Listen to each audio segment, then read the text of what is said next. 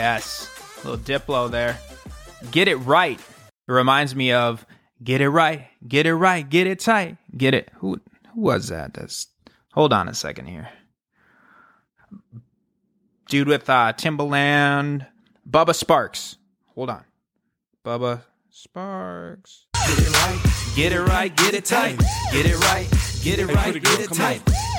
Of course, I go from this awesome Diplo track to Miss Miss New Booty.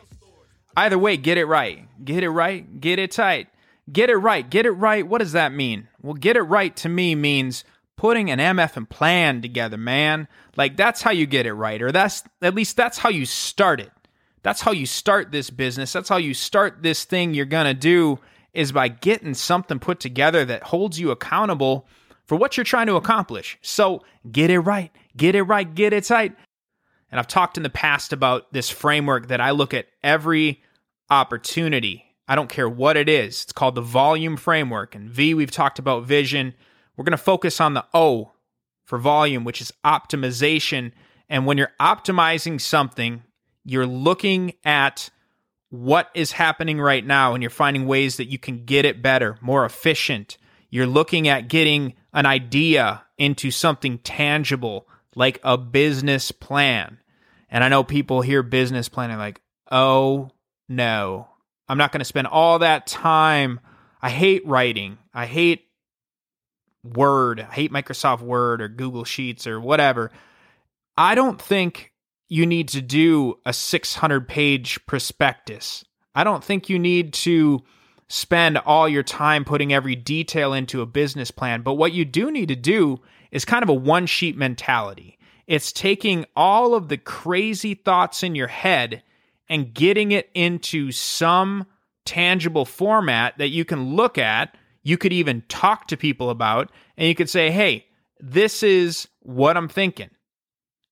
It forces you to think about five or six key areas of your business and what that might look like as you start to build out those capabilities. So, what I want to do today is just kind of talk through what those high level bullet points are um, for any business plan. And certainly, as you start to expand that out, if you're going to be looking at signing a lease or a loan or you know investors or whatever that may look like yeah you're going to need a little bit more than a one sheet. They're going to want to see a little bit more foresight and thought put into it. But like anything i think starting simple simple scales complex fails. Can't remember who said that but that one stuck with me. And it is so key to get something out of your head. I think the world is full of people that like to talk about their ideas and what they're going to do next and all these crazy thoughts. And that's exciting. And there's certainly some amazing conversations that have come out of that. But I'd like to see the people that have this amazing idea and say, hey, that's super cool. Have you ever tried to put it into like some kind of format that actually shows how this is going to work? Who your customers are, what what it is you're selling, what what makes you unique, what makes people want to buy this versus not doing it. That's what we're going to go through here today. So, Jeff's one page business plan needs these things. Number one, I think if you can't tell the story of your business in sort of this 30 second elevator pitch, then you're already off to not a great start. Be able to put that fancy terms executive summary together, but that 30 second pitch that says, hey, I'm looking at starting this business, we do these three things and we're going to focus on the greater Minneapolis area or wherever, wherever you are. You know, and and this is this is basically what that business is going to be and what that's going to encompass. If you can do that and get that into that couple of sentences that really says, "Hey, here's here's what we are. Here's what I'm thinking we're going to do." Then we start to break down these finer grain details. So number 1 is you know, what what's your role going to be and then what's the staff going to look like? You know, are you going to be hiring people? Are you going to be subcontracting people? Are you providing a service that people are going to rent from you or or you know, what does that look like? Who are the people that are on your team? Who are the people that are part of your company?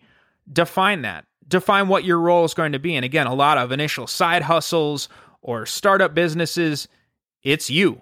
It's one person. You're going to be sales. You're going to be marketing. You're going to be fulfillment. You're going to be customer service. You're going to be all of those things boiled into one single person. And you're going to wear all those hats and you're going to learn so damn much. And it's going to seem overwhelming.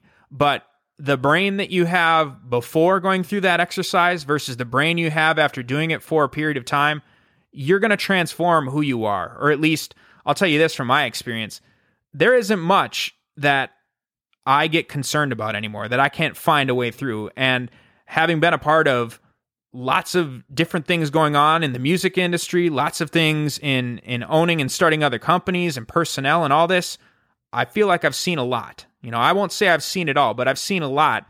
And so no matter how tough the issue seems to be because I have worn all these hats in the past, it it allows you to have a much more positive outlook, I think, long term, because you know that you can get through just about anything. So define what those roles and responsibilities are. Some people might start where all they have is the idea and everything is outsourced. Like you know you need to get people to do these four or five functions for the business because maybe you're not great at all of them or you just know that that's going to be required to have success. Put that definition together on your owner, staff, team um, kind of header on your one sheet. The second one, of course, is your products and services. What the hell are you selling?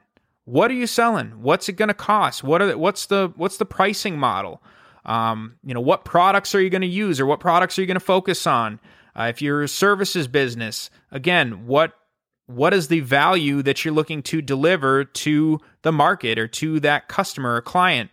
You got to think about those things now. Uh, a lot of times you might say, I've got a great idea. But until you actually have to put together what your products and services are going to cost or what it's going to look like, you haven't done any market research. You probably don't know if anyone else is doing it.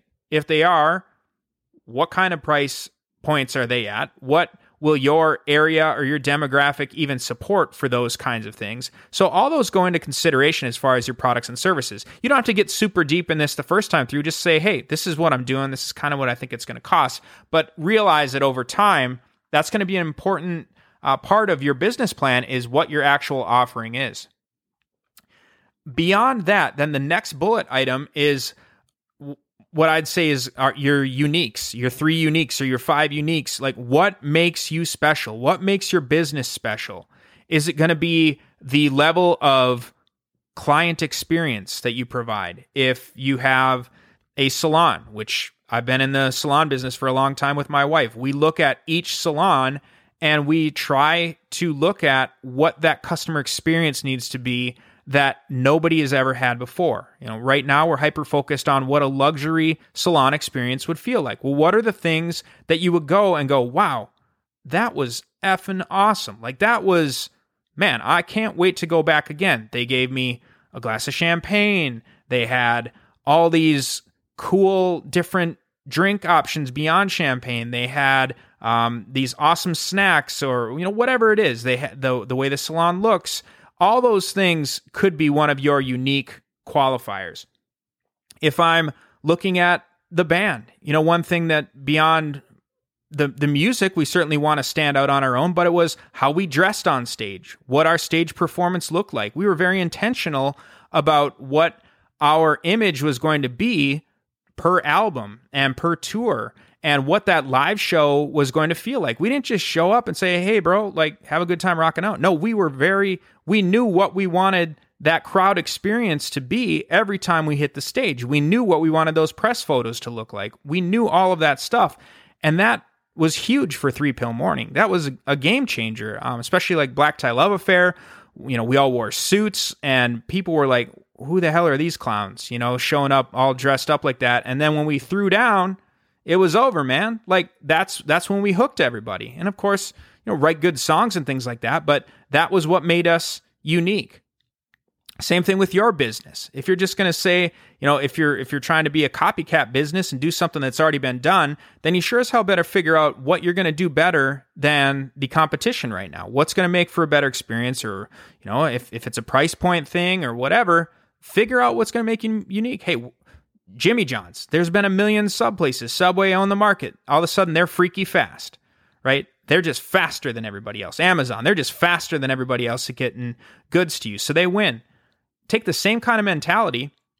You're no different than a Jimmy John's or a an Amazon or anything like that, and looking at what's going to make you differentiated from anyone else that you see doing something similar. So think about what makes you unique. That really is your value driver. I mean, value being the, the thing that makes people feel like they're getting something for their time or their money.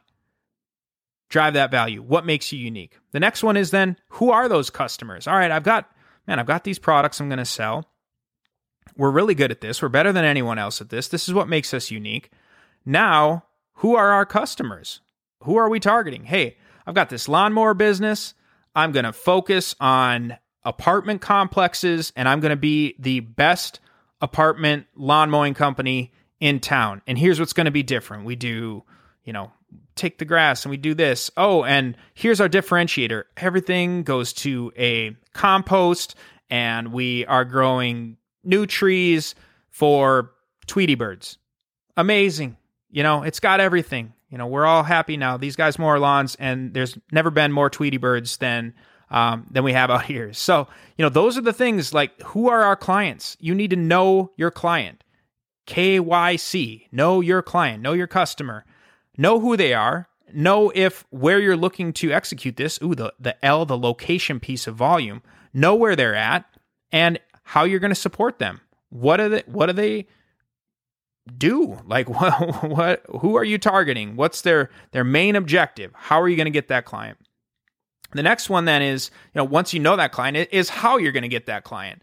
So then that's the sales and marketing. Hey, this is an online business. We're going to use uh, you know, TikTok marketing, and we're gonna use we're gonna focus on all of the emerging socials, or we're going deep on Facebook, or we're going door to door. We got knives. You want to buy some knives? You want to buy a vacuum? That's our business. This is how we're doing it. We're going door to door.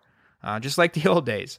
So, you know, know how you're going to get in front of customers. Hey, we're going to do these kind of events every year, or we do farmers markets every Saturday and Sunday, and that's how we're going to scale this cool new goat cheese recipe I have. It doesn't matter. All these things are the same. I've rattled off like 10 different types of businesses.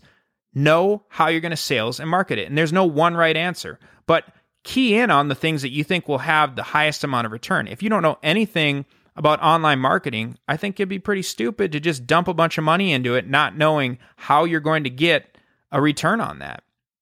When you know your customers go to the um, you know the farmers market every day, why would you spend anything there until you're actually generating some revenue that you could invest back into a new sales and marketing funnel. Think about that stuff. Know what you do. Know what you do best and then focus on that. Finally, then, uh, like I mentioned before, is, or not finally, but the next piece then is location, like I talked about. Are you a, you know, is this something you can run out of your garage? Is this something where you're going to need office space? You're going to have clients coming into it? Is this something where you're going to a client site or location. Um, you know, all these things factor into uh, things like leases, things like other overhead that you need for office space or, or other capabilities. Pay attention to that stuff. I would say start with what makes sense to begin with. You know, if you can bootstrap this out of your uh, apartment while you're still figuring out what this looks like, don't go get a $2,000 a month office just because it looks cool. You know, uh, again, unless there's a real reason and that's how you're going to meet your clientele and there's a certain perception and a certain experience that you're looking for them to have. So, really assess those things. Spart- spend that money in the right way and hone in on where that location needs to start. That may change over time, like anything, but you know, plan that location. Make sure it's optimized for the business that you're running. Um, again, you know, you wouldn't want to have a shoe store that you're going to open up 10 miles out of town that is by a farm or something like that. That wouldn't make any sense. But I've seen some random locations for random stuff, and people can't figure out why they aren't getting the uh, the customers to come by the way they thought they would. Well, location. Location has a lot to do with it. Another one that gets people is licensing and hours of operation. You know, I'd say hours of operation, that's fine. You know, put some definition to that if you're going to have an office or whatever. That one's not as important, but the licensing. What is required for your business to exist in that city? You know, is there sales tax requirements there? Are there uh, business licenses that you need to have? What is required for you to open the door legally so that you don't have a bunch of problems down the road? Um, and again, you can, there's a lot of different resources that are out there, but search that stuff out. Figure out what you need to open to make sure that somebody can't just shut you down and keep you from generating that initial revenue. Make sure you know what you need to get open. So what what licensing is required. And then finally, uh, this is the I guess the the key is your revenue plan. If you're starting a side hustle, maybe you don't care that much about it. But if you're going to jump in both feet, um, you know, or if you are starting a side hustle and you're looking to generate another thousand bucks a month or a couple grand a month or whatever that looks like, well, let's put a revenue plan together. Let's understand what that revenue forecast is going to be. Let's understand how we're going to get there and start to break that down. And then let's start looking at that three year, that five year kind of plan where you start to look at slight changes in the business or where your growth opportunities are so that you can have some targets that you're really trying to achieve. I would say set realistic goals, but certainly set stretch goals for this stuff. You know, what what do you think you can get to that starts to put together a forecast that you can start to back plan how you're going to achieve that number? And then break it down. Hey, if I'm going to make $1,000 a month, my thing costs $100. I know I need to sell 10 a month. I'm going to sell 10, 10 a month, right now I need to go to at least three um, farmers markets a week. So you know what you need to do. You know what you need to do to achieve that. Now, if I want to get more than that, then I probably got to go to five farmers markets. Well, I can't go to all those, so I'm going to need to hire a college kid and pay them with beer. Maybe you can do that. Maybe that's how you scale to begin with. I don't know. But those are the things you need to figure out to hit that forecast, to hit that number that you're trying to achieve year over year. Again, these things are all subject to change, they're all subject to iteration, but by putting this on a piece of paper, you're starting to hold yourself accountable for this plan. And the beauty of it is, it actually starts to, you start to feel something. You start to feel like, oh man, I can see this. Like this makes sense. When you just have ideas and you're just throwing them around or talking about how great it would be to start this business or that business or have this idea or that idea, until you get to the one page business plan, you're so far from it. But once you finally take the time, and it might only take you you know, four or five hours to put this thing together with some research and and and pulling some, you know, some ideas and really thinking through some of this stuff, you're gonna go, okay, this is real, or you're gonna say, oh, I, yeah, that's gonna be hard to to make any money with because uh, my my uh, example earlier, nobody needs rotary phone repair anymore, so that's going to require a ton of sales and marketing to find potential customers um, that may need that service. So get it into that one page plan, optimize, get that, get it right, get it right, get it tight. And then once you get that in place, then we can get to the next phase of business planning. Turn it up in your life, turn it up in business. Have a great week. If you like the Turn It Up podcast, follow me on Instagram at Jeff Stebbins1 and DM me for any coaching or collaboration. Thank you.